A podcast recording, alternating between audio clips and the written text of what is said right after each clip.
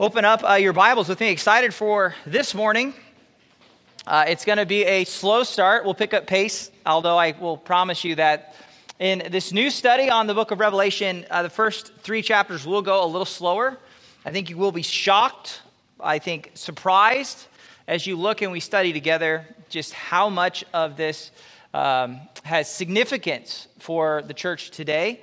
Um, and of course, when you think of Revelation, you probably actually think more chapter 4 and on. And so, but uh, we're going to march our way through this book, and I think um, there's a lot here for us. And hopefully, it's going to be an encouraging time. And maybe for many of you, if you have not studied the book of Revelation, not Revelations, so just, you know, Revelation, uh, this is probably then for you, I would say, It'll be a start of which is a lifetime, like all of our, really, our study of Scripture truly is. But um, every time I come to books that I would call on this side of a little more difficult, and we're going to talk about why this is a little more difficult than maybe uh, an epistle. Um, and it's just that as you grow and you study, and particularly as you understand the rest of God's word. The rest of the uh, scriptures, especially the Old Testament, certain symbolisms that you get into with Revelation, you go, oh, especially right now, I'm actually reading Isaiah with one of my discipleship groups, and you're going, well, Revelation sounds an awful lot like Isaiah, and that's not accidental. Um, and so um, it's a beginning. And if you don't understand everything the first time through, hopefully that's not completely on me and a lack of clarity. Um, but it does take some time as we look together and, and look to study. But let me ask the Lord's blessing, and then we'll begin our study this morning. Father, thank you that uh, we do have an opportunity to come now, that we can open your word, that we can be instructed, that even when things Lord, take more work in the sense of a broader understanding of your scripture, that we would see that as uh, a blessing. Lord, that there is even still yet so much that we can learn and grow, and that we as well would not see it simply as an exercise of gathering more information or that we might know more um, than to uh, just display it for others to see, but that it would actually be uh, along with understanding that it leads to a devotional uh, fervor and a love for you and a desire as John comes to the end of the Revel- book of Revelation that we would desire Christ to come and to come quickly. And so we just ask now that that would be uh, the outcome of our study this morning. Our love for Christ would grow and our desire to see it happen quickly, even if it does not, but that would be the desire of our hearts. So we just ask this in your Son's name. Amen.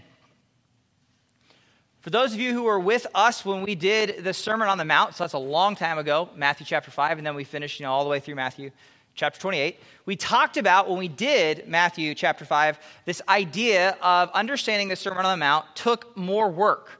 And the reason it took more work is because it assumed information. It assumed a lot of knowledge, particularly with the book of Proverbs in the Old Testament. And so it became, make sure we're getting, well, that's fun.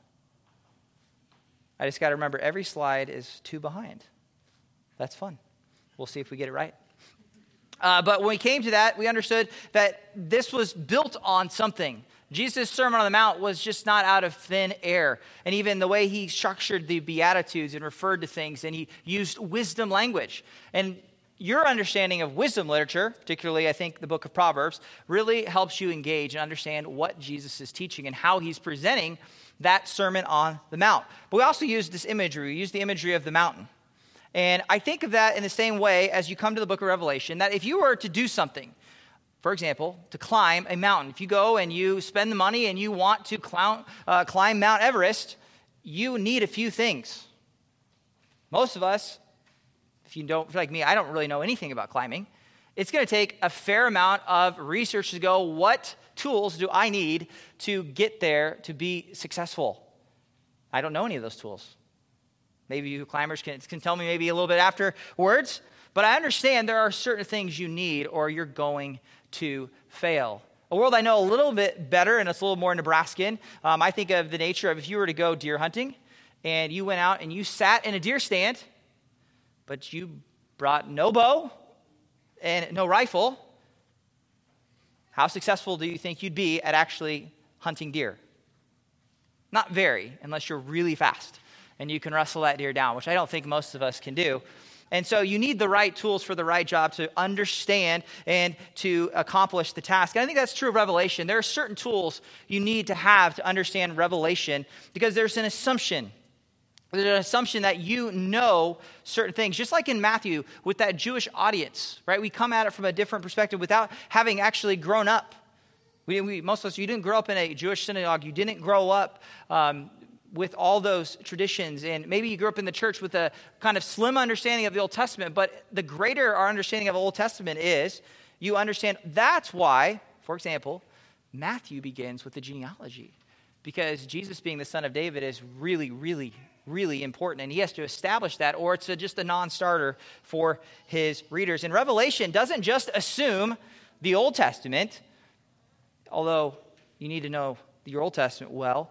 It even assumes, again, a lot of the Gospels. You need to know Matthew chapter 24, and hopefully, we will, as we get through, through here, we'll, we'll recall um, the Olivet Discourse. You need to know the epistles. You need to know all of the text of Scripture that comes to bear. And so I've heard it said, and I think this is a good statement, that Revelation is the most biblical book.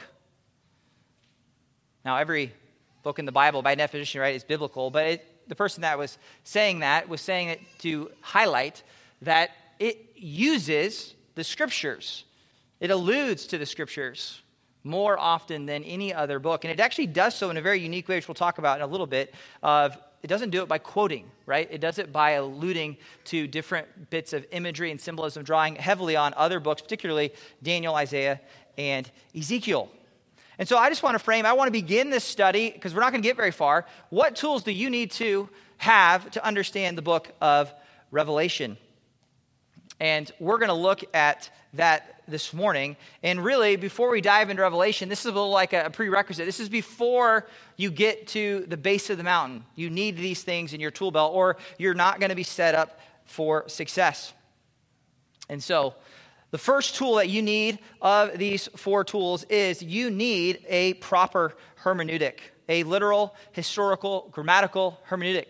All big words, but I think worth brief discussion as you come to understand Revelation. Because Revelation, it's probably more important than any other book that you actually go and say, we're going to use the same interpretive method. We're going we're to approach it the way you would approach Daniel, the way you would approach Ezekiel, the way you would approach Matthew. And that involves what we have we talk about here, coming to this idea of what is known as the literal historical grammatical hermeneutic. And all those terms are there, and they're intentional. This idea of literal, you're coming to the text. This is not an idea of wooden literalism. In other words, everything has context. And if the context is it's meant to be symbolic, there's reasons why, when we get to Revelation, that Satan, instead of being the big bad dictator, he is the dragon. There's reasons for that. Not least of which it's way more interesting and causes more imagery in your mind than if he just said he's a big dictator. No, he's, he's the dragon. But we also understand that's a certain type of symbolism, a certain type of literature. And so when I say literal, I just simply mean taking words in their usual and or most basic sense. That is, you read it like you would read anything else, and you assume, unless the context tells you otherwise, you're reading exactly what you are reading. It's not to say that the Bible is not special revelation, it is. But it's written in a way that is understandable and that is clear. And this becomes important for all of our study of Scripture. And so, actually, we're going to talk a little bit more um, hermeneutics. And we talk a lot in the discipleship groups about how to understand the text because we got to be on the same page and understanding, or we're never going to come to the same um, end. In other words, if you have a, a destination, right? and one person has a map and another person has another map, if the only way they're going to get to the same place the same way is, is they understand it the same way. And so this involves recognizing, though, the genre, which of course becomes this idea of understanding the grammar, understanding that if it's poetic, it's poetry, but don't mistake poetry for if it's history, if it's historical, if it's a gospel. If it's prophetic, understand it as prophetic. And so when we come to Revelation, this is a key thing. What kind of book is this? And Revelation actually kind of breaks the mold. But I don't think when you go, oh, this isn't like any other book, that you go, we can throw out anything else that we know, and this is just unique in its own way. And many people look at the secular literature and start to import things, and it's like, whoa, whoa, whoa. You don't need to do that and look at all of what's known as apocalyptical literature. I think you take Revelation and you understand that it is, at least, has these markers of two different styles. And one, if you look at chapter one, is it's a very classic epistle. And by epistle, I mean it's a very classic letter. It's written John, verse 4, to the seven churches. Now, 1 through 3, which we're going to talk more about, it is a revelation of Jesus Christ given to John for these churches. But it does follow a fairly similar pattern of what you would see from the Apostle Paul. And if you were to flip all the way to Revelation 22, you would find a very similar closing to a letter. And so you go, and I want to go, it's an epistle. This is easy. It's just like Paul. But then you keep reading and you go, well, this isn't quite like Paul for those of you who've read Revelation. It's a little bit different than Paul. And, and it's not just that epistle nature, but it is a letter, right? A letter to these seven churches. But at the same time, he says it is, verse 3, hear the words of the prophecy. And that should trigger in your mind, oh, so this is different. It's a little different than what Paul has done, say, in the epistle to the Ephesians or the letter to the Philippians. This is prophetic. And when you see prophetic, one of the dangers for all of us is because we use it in English and prophecy and the idea of end times prophecy. And I think in one danger general, when you come to Revelation, is you start to think about all the kind of very intense images and that everything becomes about a someone making a future prophecy. But in Scripture, in fact, most often, when it talks about prophecy or a prophet, the prophet is not giving new revelation. The prophet is actually giving and retelling old revelation. When you look at your prophets, your major prophets and your minor prophets in the Old Testament, most of the time, it is going to be, if you had already read Genesis through Deuteronomy, and you start going, wow, this sounds like he keeps referring back to Deuteronomy over and over again and Israel and their relationship to the Mosaic covenant and their obedience and their disobedience. That's because he is. And yes, sometimes there's more information, but in general, they're simply declaring maybe there's direct revelation since sense God saying, Go tell my people this. But you realize it's rooted in those very, that very covenant that God made with his people. But a lot of times it's just that idea of they're, they're the spokesman for God. Doesn't always have to be just about the future, but there are places, Isaiah and Daniel, certain sections, where clearly he's talking about something that is not near, but something that is far. And Revelation does follow that pattern. There are certain things that are near and understanding, I think, in 1 through 3. And then you start to get into chapter 4 and chapter 5 and chapter uh, 6 and on, and you start to see, wow, this seems to be far and that becomes of how do you approach the book of Revelation? The way we're going to approach the book of Revelation is understanding that this is, just like Isaiah and Daniel in the most common sense, something that you are looking for in the future. The same way we understood the Olivet Discourse, that there are things that are prophesied that have not come to pass. And it becomes very important you recognize that nature of the prophecy but when I say, just back to the idea of this idea of uh, interpretation of hermeneutics, I don't mean that, again, you take it in a completely wooden sense. In other words, you take poetry for poetry, you take history as history, parables as parables, letters as letters. That's where you start, unless the context points you in a different direction.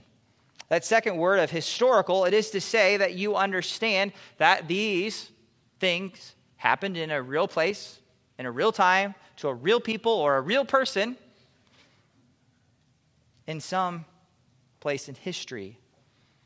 That becomes important because if you look at, for example, it's one of the reasons I take Revelation as future. I think it's one of the strongest arguments is when you look at the prophecies in Isaiah concerning Christ. So that was probably the major prophet that Matthew looked to throughout our study in Matthew over and over, and this is the fulfillment, this is the fulfillment, this is fulfilled, this is fulfilled this, etc., over and over again.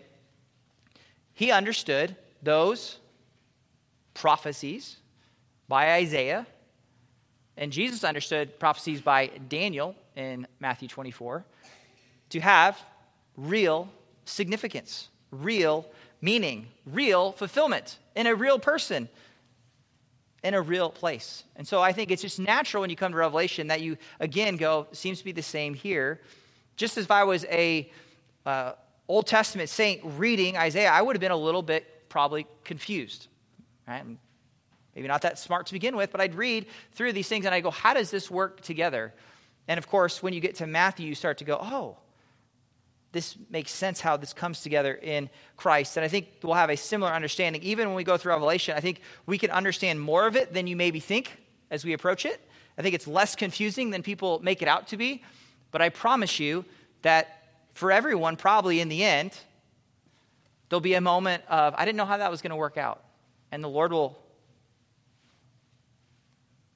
organize it in such a way that you'll go, oh, that makes absolute sense once it actually happens in time and in history. But again, there's more that we can't know in general. We saw in the Olivet Discourse over and over again, you're not going to know the day or the hour, so this is not going to be Josh knows when the world is going to end kind of sermon um, at any point in Revelation, but it is to say we do know a lot. We do know a lot about what is going to happen, and particularly some things that are very encouraging, and by the nature of Revelation, that we do need.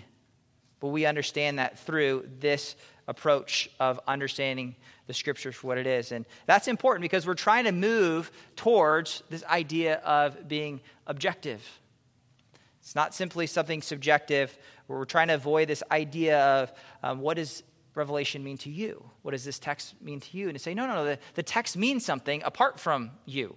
It meant something then and it means something now and it means the same thing. Now, it might have a application or implication or significance for us today in a unique way, but it doesn't mean another thing. And I think that becomes extremely important.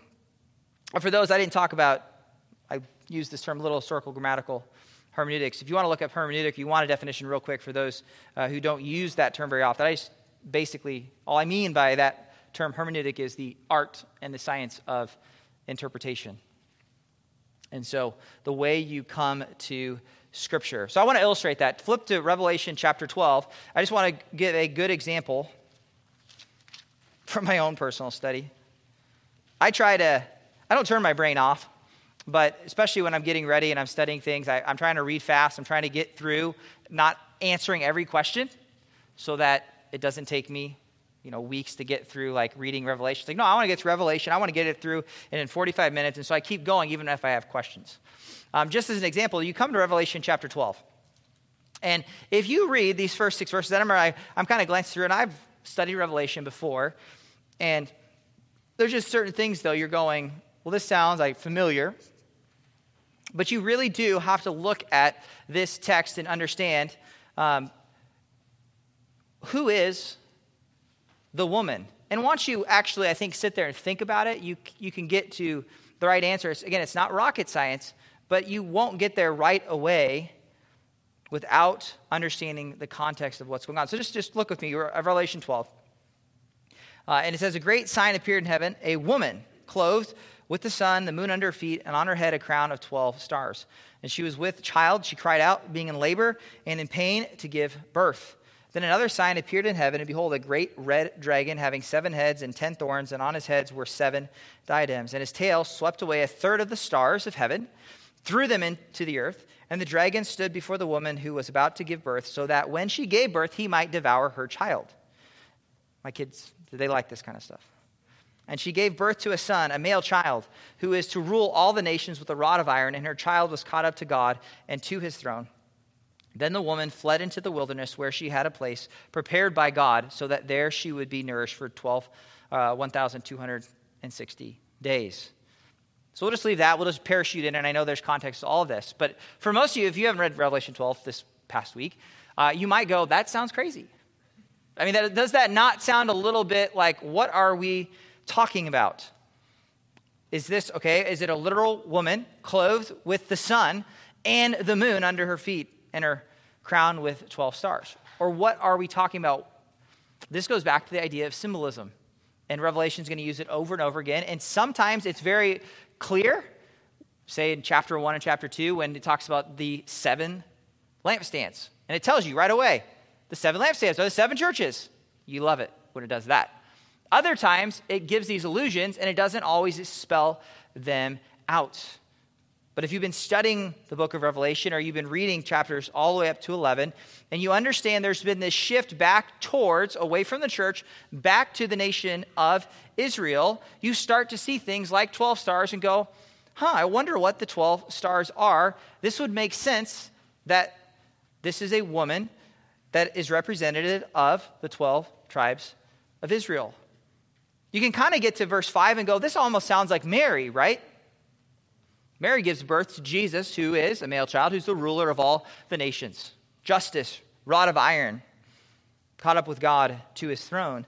But then again, you go back to chapter verse 1 and you realize, no, this makes way more sense that out of Israel, in other words, the Messiah comes through those 12 tribes, obviously a very specific tribe in Judah, and that's where the Messiah comes. But you also read what's going on with the dragon. It's just an example to illustrate how this becomes important because you understand that the dragon represents Satan and that there's going to become a period of time where he is going to wipe out and persecute the Jews. In fact, he says the one a third of the stars of heaven, and he's going to throw them there. That he's going to persecute, and that the woman, and I think again understanding, you go Israel is going to flee to the wilderness, and it becomes really important and really key when you see the number.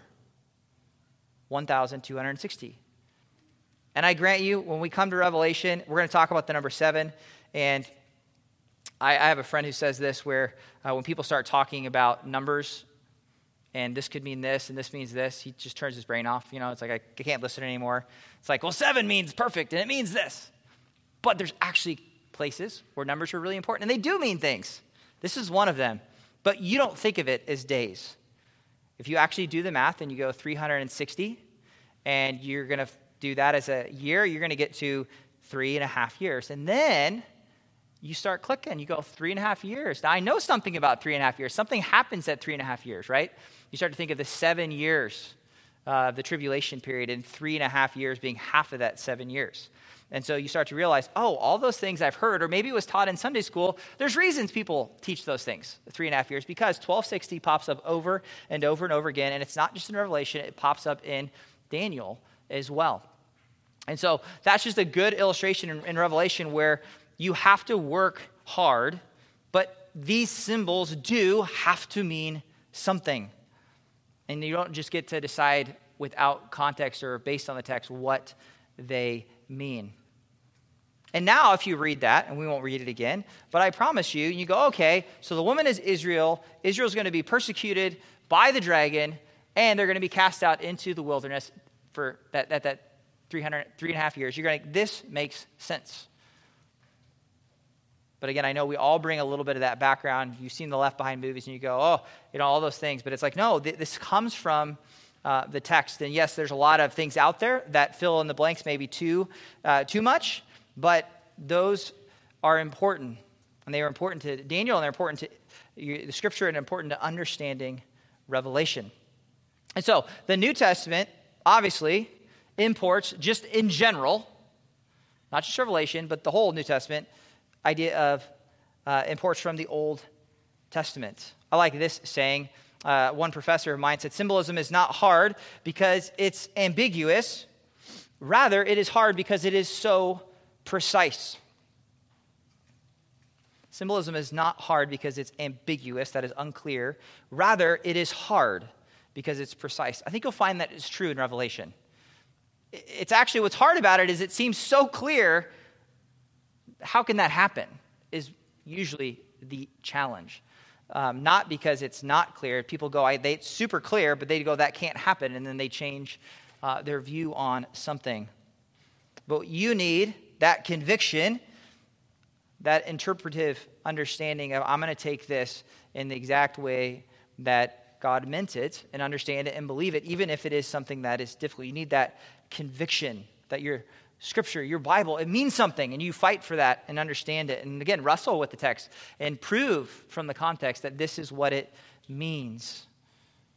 And understand it doesn't mean just anything you, you want it to mean. And so you need a literal, historical, grammatical hermeneutic. Or else, if you come to Revelation with completely, it could mean anything, you're going to get discouraged really fast, right? There's got to be some rules that guide you and say, John meant it a certain way. The message came from God through Christ, through different, through the angel, through all these visions, and it came because he wants us to understand it. In verse 3, blessed is he who reads and he who hears the words of the prophecy. These things were written for our good and meant to be understood. The second thing I'd say you really need to comprehend is you need a comprehensive understanding of the Old and the New Testament, which this becomes an interesting challenge for all of us because we're all coming at different walks within our Christian life. Some of you are very familiar with Scripture, some of you are less familiar with Scripture. In general, this is the part of the sermon, which is this is why you continually engage with your Bible. This is why you continue to read the Scriptures day in and day out, year after year out, because you pick up more and more and more. And so often, the things like for me, even with Revelation, it's not that I don't know some of these things, but I need to be reminded of these things. Things that at certain different times are on the front of my brain, right? It's all right here for a sermon. But then over the time, I start studying other things, start doing other things, and they kind of head to the back. And it brings it back to the forefront.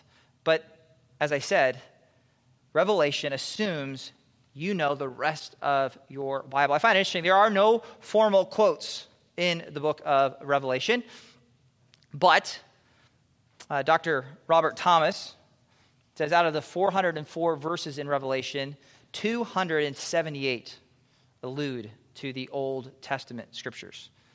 So think about that. 404 total verses, 278, that is over half of the book of Revelation allude. And by allude, right, it just means that it's using that language. It's borrowing language intentionally. Not common language to the first century per se, but common language to the scriptures. It assumes an understanding of the history of Israel, uh, the prophecies of Daniel, the future kingdom, the restoration of a remnant from that Isaiah talks about Daniel and Ezekiel uh, if we were to illustrate this, we won't. Um, we're going to illustrate it a different way than this, but one way you could, if you want to write this down, if you look at Revelation 19 through 22, and we did a little bit of this with the Olivet Discourse. To understand Revelation 19 through 22, you really have to understand Daniel chapter 7, and you have to then understand Jesus in Matthew 24. If you approach Matthew 24 without Daniel 7, you're going to be really confused. If you approach Revelation 19 to 22 without Daniel 7 and Matthew 24, again, it's going to bring confusion. You have to have this comprehensive understanding of the Old Testament and the New Testament. But the way I want to specifically illustrate this is with the number 7. And again, this isn't where we get into numerology and we try to you know, show you how all this equals this, and if you add this together, then you know all, all the secrets will become clear.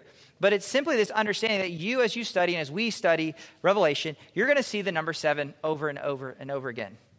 And no, it is not Mickey Mantle's number, which is my favorite number. It's not why it's in Revelation. Lucky seven. No. It's because if you understand the rest of your Bible, you're going to start to notice over and over again in the Hebrew mind, they use seven over and over and over again. And because of that, it starts to almost have this mystical way about it. And you go, well, seven's mystical. It's not meant to be that. And I hope to maybe clarify this a little bit. It simply represents fullness or strength or completeness. And so, just to use an English analogy before we look to Scripture and just talk real quickly about it, uh, if, if I was to go grab donuts. Right? We have a Dunkin' Donuts now off 168th Street. If I was to go grab my kids' donuts, even my kids know that if I bring home 11, they're going to go, Where's the other donut? Right? Because in, in our culture, donuts come in a dozen. That's, what, that's how we use it because they don't come in anything else. That's when you get the discount. You get a dozen. You don't get 10. You don't get 11. You get a dozen. It's that kind of number that we have in sports. I don't know why. It's just a cultural thing, but we like threes. Horses, triple crown. Baseball, triple crown. Hockey, hat trick, three goals. We just use those numbers in that way to say they had a good game. It's complete, it's whole. And in Hebrew, it's in a very simple way. uh, same way I'm coming up on a 20 year uh, high school reunion, which I don't think we'll probably have because we never have them apparently with my class. We're not social enough. But if I told you I went to my 19 year reunion, just another illustration, uh, last week, you would go, well, that's weird, right? Because you don't have reunions at 19 years. You have reunions at 10 and 20, et cetera. Maybe 15 and 20 or something like that.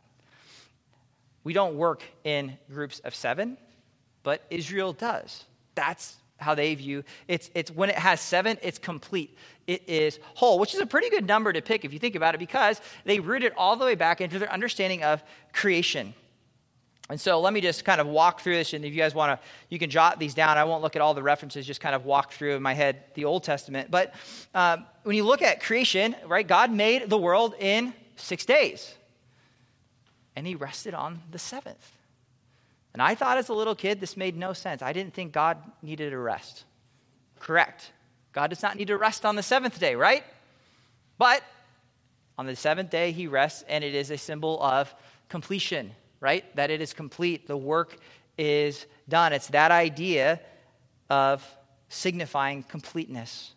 You get a little further in the Bible, and of course, chapter 3 is sin enters the world. But when Cain murders his brother Abel, it talks about if anyone touches Cain, because he has a symbol on his forehead, if you can remember that, back in uh, Genesis chapter 4. He, if you touch Cain, you're going to get the sevenfold vengeance of the Lord. That doesn't mean that you get poked seven times. It's just saying you get the full wrath of God if you mess with Cain. Noah, he brings seven pairs of clean animals. Jacob worked for seven years. You go to Pharaoh's dream, he had seven cows, and in Joseph's interpretation, there's seven years of plenty, seven years of famine. That is, you're going to have the completeness of both riches and of poverty. There's seven years in the cycle of the Jewish calendar. The whole idea of a, a, slave working for six years and being freed in the seventh is this idea of it represents he's finished, right? He's completed his service. Therefore, he is released on the seventh year. Seven days is the amount of time a spouse mourned the loss of their husband or their wife, because that would signify a beginning. They mourn, and it is completed. Seven days was the length of the Passover celebration, where you would not eat leavened bread. Seven lamps in the tabernacle, representing uh, the full Spirit of God, which is going to be another question here when we get to verse 4 of Revelation. What do we, uh, how do we understand that the, the seven spirits who are before his throne? I think this will help us, this understanding. Um, the altar to be prepared before the Day of the Atonement was prepared seven days beforehand so that it was fully and completely prepared. When you brought your sacrifice to the priest, he would sprinkle the blood seven times to represent that it is fully forgiven. It's not mystical. It's not a magic number that, oh, there it's seven. It was a way of saying it is complete, it is full. If you were unclean, the quarantine in Israel, you guessed it, lasted seven days to represent after that seventh day, you are fully cleansed. Talks about in the Old Testament, a sin against God would get you a sevenfold punishment, just like the sevenfold vengeance.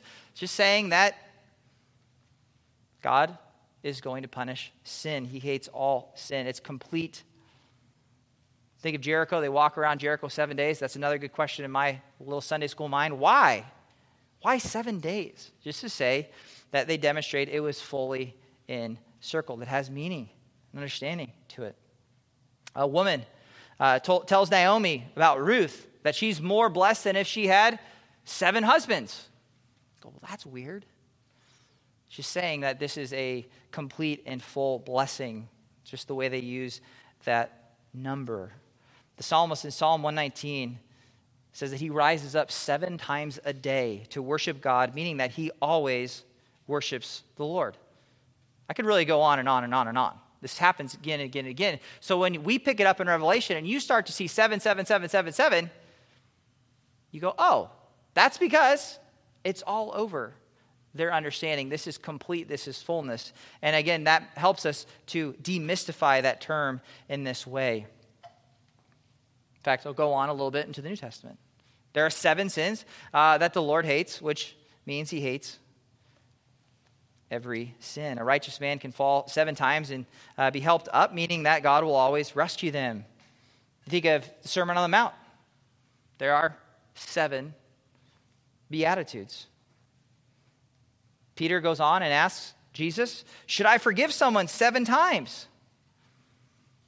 He's simply asking, Do I fully forgive them?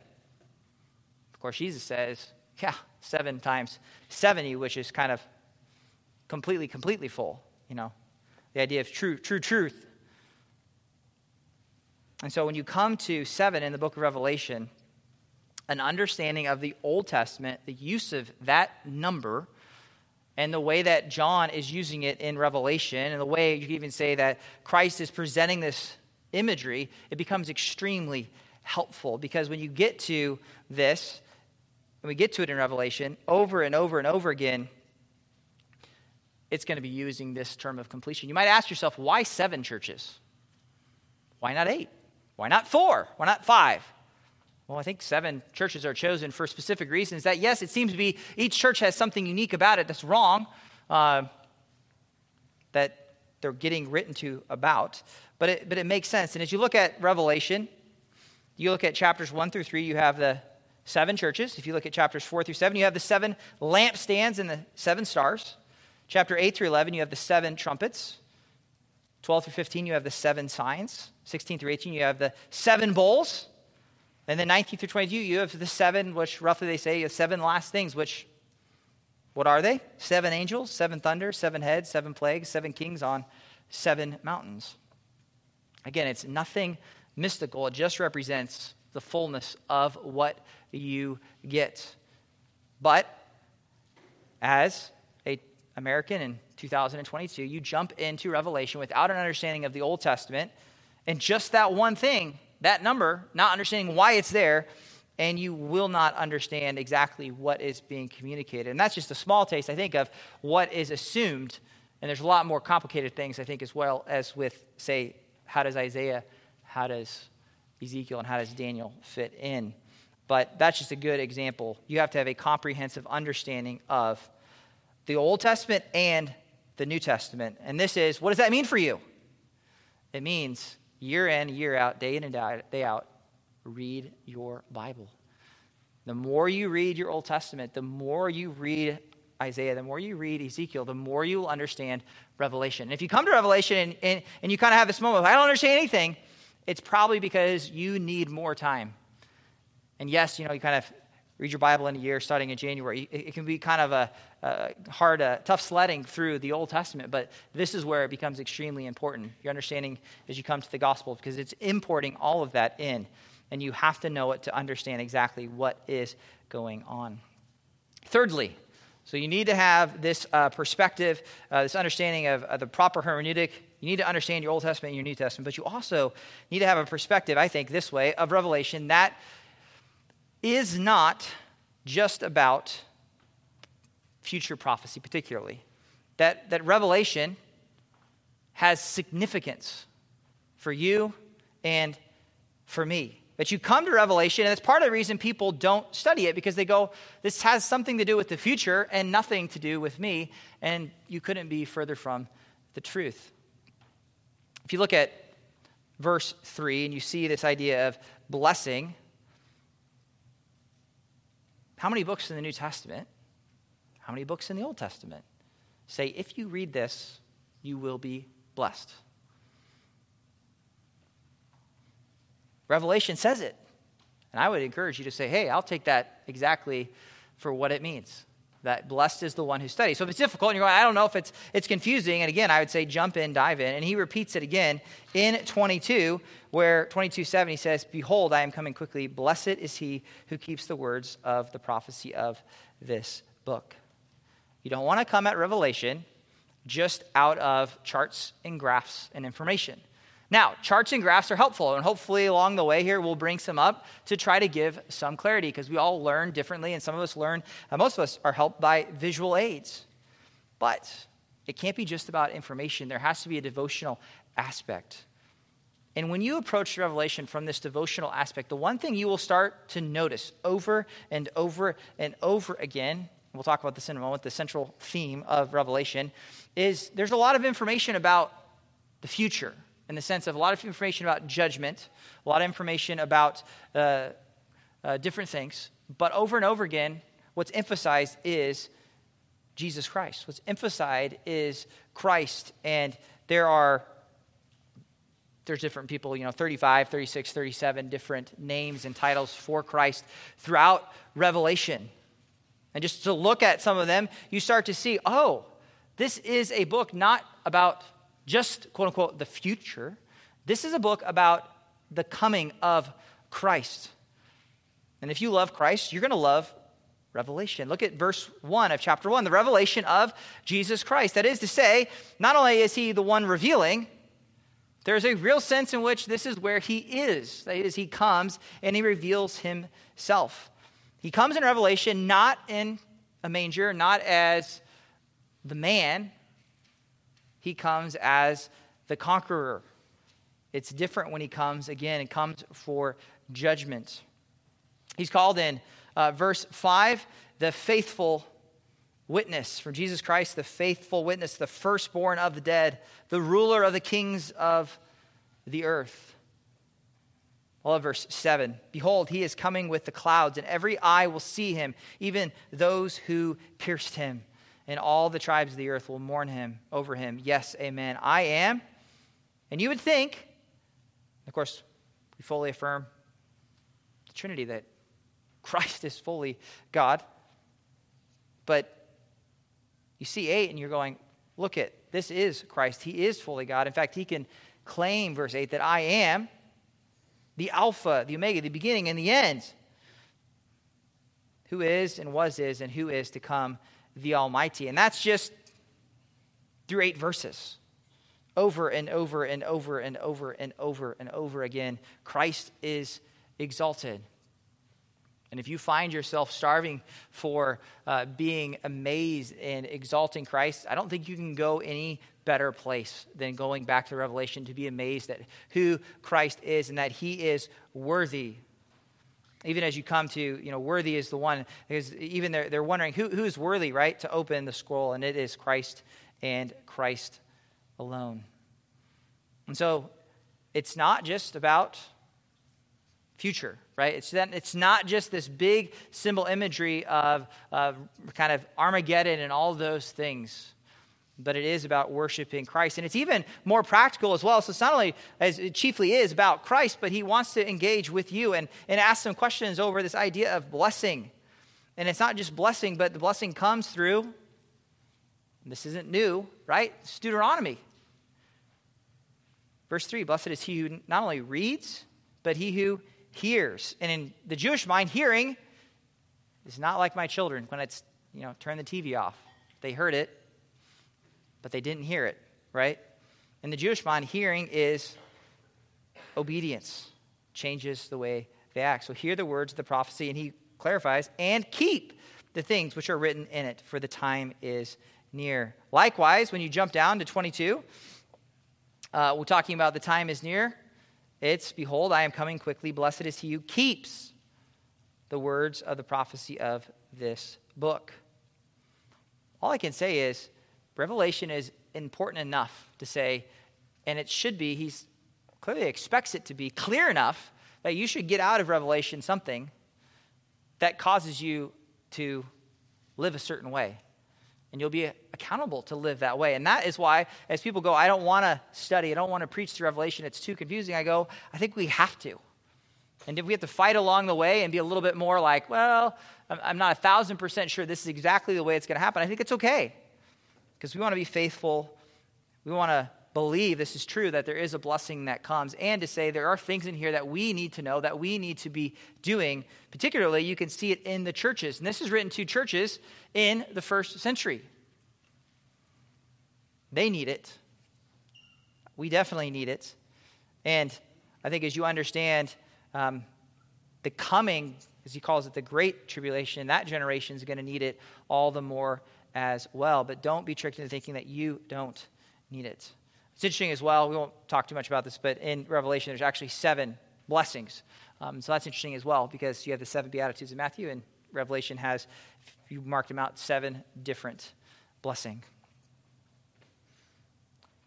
But that perspective and understanding, you don't go to Revelation just to know more, right? You go to Revelation because you want to know more about Christ and you want to be encouraged, you want to be excited about his coming. And then lastly, we're just going to talk about this that there is this idea of, just basic Bible study. So those of you who have been here a long time, when I look and I come to look, I, I, come and I come and look for these five things, and I think you have to know them and you have to have them in the back of your head if you're going to properly understand um, the book, because this is just the way language works, and the text is clear. And the tool I think you lastly need is again, you're going to have to have a proper understanding of these five things, a proper understanding of who the author is. We're not going to talk too much this morning about all these things. We'll just touch briefly and then we'll, we'll dive a little deeper into all these verses uh, in the coming week. But of the author, of who the audience is, both in the New Testament, right? Original. There's seven churches in Asia Minor which you guys should all look at your map, by the way. It's really interesting. Patmos, where John is going to be writing from, it's just off the coast of what is modern day Turkey, and these churches, and you'll even see the way the, way the letters work. It's along the postal route. Um, but these seven churches that he is going to address, they need these letters. And so, of course, you go, who's the original audience? But also, you have an understanding of, well, why did the Holy Spirit see fit to not only make this just for them, but for, for the church today as well. What do we need to learn from this? And I think as well, you could say the churches, as far as an audience goes, um, they're clearly, I believe, that these seven churches founded by Paul that John is then writing to. But there's a way in which you say, yeah, they're very much, they are representative of different churches with different issues, whether it's doctrinal error or whether it's the Ephesus church that has doctrinal clarity, but yet they've gone cold. They've lost their first love. Again, that becomes important of who wrote it, because if you don't understand who wrote it and who he wrote to, it's difficult to get to the other important sides of this. Because this idea of occasion i think this is helpful and it just i get to these answers by asking simple questions. What prompted this writing? Basically what would be lost if revelation was never written well, there seems to be over and over again, not only for the original audience, but I would say for us as well, that there is an urgency. So I would say the occasion is that the time is near. Verse 3, which written, why? For the time is near. When you go to chapter 20, because the time is here. And then over and over and over and over and over and over and over again, you're going to see quickly, soon, quickly, soon, quickly, soon. He's saying, you need this information now. We'll probably talk more as we get there um, in coming weeks, as we're going to run into a lot, even with, say, verse 1, um, the revelation of Jesus Christ, which God gave to him to show his slaves the things which must soon happen. We're going to be confronted with that because this all depends on how you define soon, right? How soon is soon? Some of that is, I think, understood on God's timetable is not our timetable, but also the way they're using soon is not the way we would use soon. And you can probably see that in different cultures. You know, um, people, I'm coming over soon. That can be a little relative, right? Depending on who you're, who you're, who you're dealing with. But, it, but in their minds, all that is being highlighted here is that this is the next thing that is going to happen if you look at Daniel chapter 12, Daniel is told to seal up the scroll, and guess what John's told to do? The opposite, right? Don't seal it up. Let it be known. Why? Because the next thing on the prophetic calendar, if you want to think of it that way, is these events that are coming. And that is, I think we all need to live in that idea, we'll call it imminence, that, that these things are coming and they're the next thing. That's how you need to understand that. I know we kind of immediately hear soon and quickly and go, well, that's right. Something's going to happen this coming week. Look at the purpose. Purpose and theme tend to always flow out of one another as you look at and you study books of the Bible. But the purpose being to reveal Jesus Christ. And I would say as well, it's not only just to reveal Jesus Christ, but then also to bless his followers, to encourage them. And you're going to see throughout 1, 2, and 3 this idea of overcome, overcome, overcome. It's a very practical book. It's very practical in that it's meant to encourage them to continue to hold fast in light of all the persecution that is happening. And again, the purpose is always seemingly related to that idea of a central theme, which is not surprising about Christ, but particularly about Christ, that he is coming. And then it's going to flesh out in this book every which way, every chapter is going to touch on what the coming of Jesus Christ means. And every chapter is going to point right back to that simple theme and understanding. And so, as we begin our study of Revelation and you look at these tools, you got to come in an understanding of the proper way to interpret Scripture. You really need to continue. And I would encourage you don't just read Revelation, but read Isaiah. Or if you want to, go read certain, certain prophetic parts of those books to grasp an understanding of. But it, some of that's just coming with all of us through our own study and our own time. Come to it in a way that is not simply head knowledge, but that you want to know Christ. You want to be called to worship. And then come with a proper understanding of, like you would with any book, of understanding there is a purpose behind it and everything is driving back towards it. And this really should, I think, as we look, cause us um, to be encouraged. And as well, too many people, I think, as you look at what I think is a biblical truth, that the world is getting worse. I think that's true. Um, what's our engagement with it? And I think Revelation has a lot to say about that. It's not only personally, but I think as churches, this idea of being overcomers should not be overlooked. And I think too often we're kind of, you look at Revelation and say, well, all things going to pan out in the end. But there's more to it. Um, and I think more that we as a church can learn from it. So I'm excited as we begin to study together um, this book and we dive in and look at what it is for Christ to be revealed and to be a church excited about his return, knowing that it entails both that he is the judge, but that he is the Savior as well. And over and over again, uh, like three times in Revelation, you see that phrase that he will wipe every tear. And you're going to be drawn in to say, I don't know when it'll be, but your heart should cry out that, Come, Lord, come. Let's pray. Father, thank you for the time that we have been given this morning just to look at Revelation. And although it can be in its own way a challenging book, it assumes that we are going to be diligent to be faithful to accurately divide, to cut straight the Word of God. Lord, help us to be diligent over these coming weeks and months to engage, to study, to prepare, as well as, Lord, not to forget what this is ultimately about. As we see Christ revealed in his fullness and all of heaven worshiping Him and us there with Him, worshiping.